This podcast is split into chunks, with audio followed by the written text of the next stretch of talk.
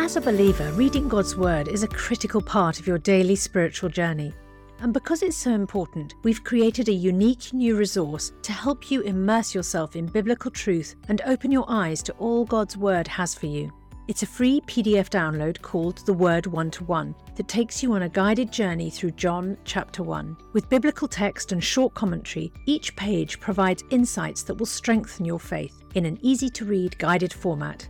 There's truly no other resource like this. Download your free PDF copy today at premierinsight.org forward slash resources. That's premierinsight.org forward slash resources.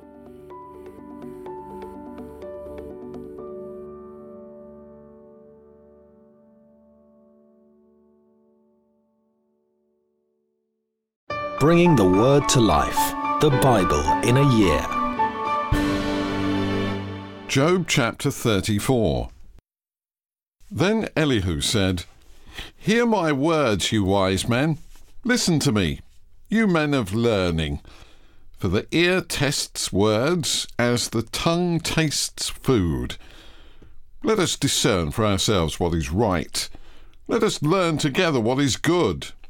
Job says, I am innocent, but God denies me justice. Although I am right, I am also considered a liar. Although I am guiltless, his arrow inflicts an incurable wound. Is there anyone like Job who drinks scorn like water? He keeps company with evildoers, he associates with the wicked, for he says there is no profit in trying to please God. So listen to me, you men of understanding. Far be it from God to do evil, from the Almighty to do wrong. He repays everyone for what they have done. He brings on them what their conduct deserves. It is unthinkable that God would do wrong, that the Almighty would pervert justice. Who appointed him over the earth? Who put him in charge of the whole world? If it were his intention, and he withdrew his spirit and breath, all humanity would perish together, and mankind would return to the dust. If you have understanding, hear this. Listen to what I say. Can someone who hates justice govern? Will you condemn the just and mighty one?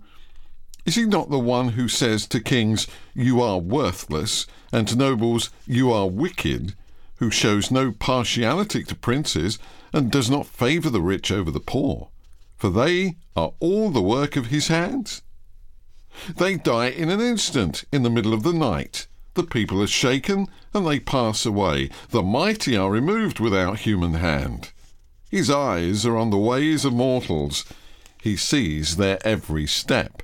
There is no deep shadow, no utter darkness where evildoers can hide. God has no need to examine people further, that they should come before him for judgment.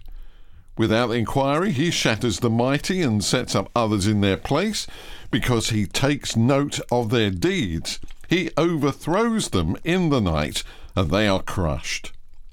He punishes them for their wickedness, where everyone can see them, because they turned from following him and had no regard for any of his ways. They caused the cry of the poor to come before him, so that he heard the cry of the needy.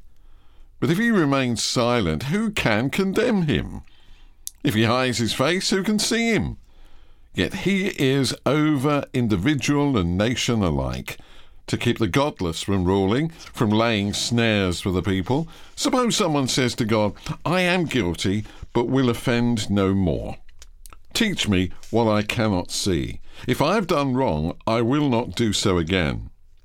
Should God then reward you on your terms when you refuse to repent? You must decide, not I. So tell me what you know. Men of understanding declare, wise men who hear me say to me, Job speaks without knowledge, his words lack insight. Oh, that Job might be tested to the utmost for answering like a wicked man. To his sin he adds rebellion. Scornfully he claps his hands among us and multiplies his words against God. Job chapter 35. Then Elihu said, Do you think this is just? You say, I am in the right, not God. Yet you ask him, What profit is it to me? And what do I gain by not sinning?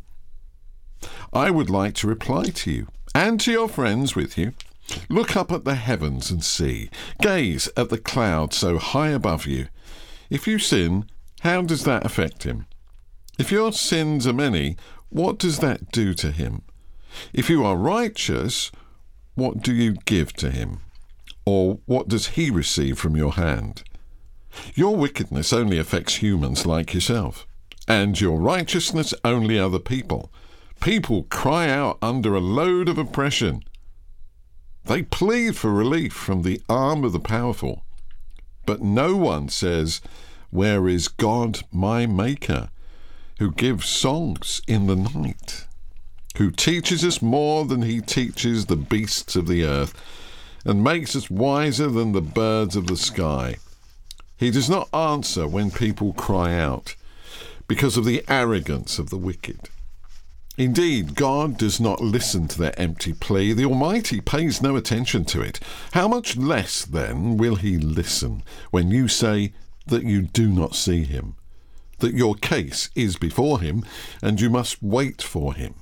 And further, that His anger never punishes, and He does not take the least notice of wickedness. So Job opens his mouth with empty talk. Without knowledge, he multiplies words. Romans chapter 4. What then shall we say that Abraham, our forefather, according to the flesh, discovered in this matter? If in fact Abraham was justified by works, he had something to boast about, but not before God. What does Scripture say? Abraham believed God, and it was credited to him as righteousness. Now to the one who works, wages are not credited as a gift but as an obligation. However, to the one who does not work, but trusts God who justifies the ungodly, their faith is credited as righteousness. David says the same thing when he speaks of the blessedness of the one to whom God credits righteousness apart from works.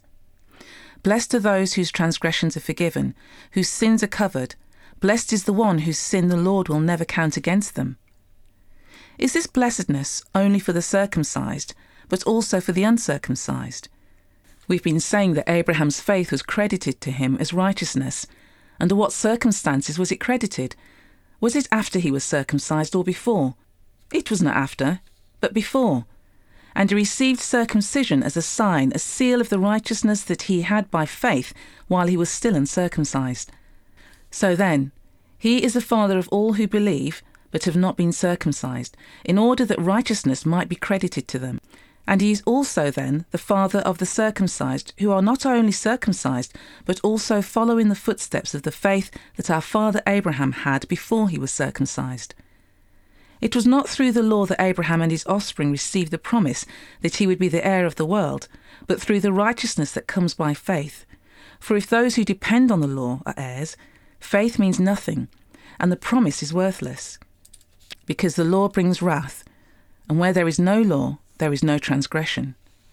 Therefore, the promise comes by faith, so that it may be by grace and may be guaranteed to all Abraham's offspring, not only to those who are of the law, but also those who have the faith of Abraham. He is the father of us all, as it is written, I have made you a father of many nations. He is our Father in the sight of God, in whom he believed, the God who gives life to the dead and calls into being things that were not. Against all hope, Abraham, in hope, believed, and so became the father of many nations, just as it had been said to him, So shall your offspring be. Without weakening in his faith, he faced the fact that his body was as good as dead, since he was about a hundred years old, and that Sarah's womb was also dead. Yet he did not waver through unbelief regarding the promise of God, but was strengthened in his faith and gave glory to God, being fully persuaded that God had the power to do what he had promised. This is why, it was credited to him as righteousness. The words, it was credited to him, were written not for him alone, but also for us, to whom God will credit righteousness, for us who believe in him who raised Jesus our Lord from the dead. He was delivered over to death for our sins and was raised to life for our justification.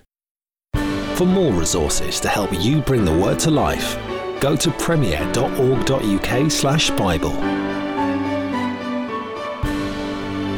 This reading has been taken from the NIV Bible Biblica and is published by Hodder and Stoughton.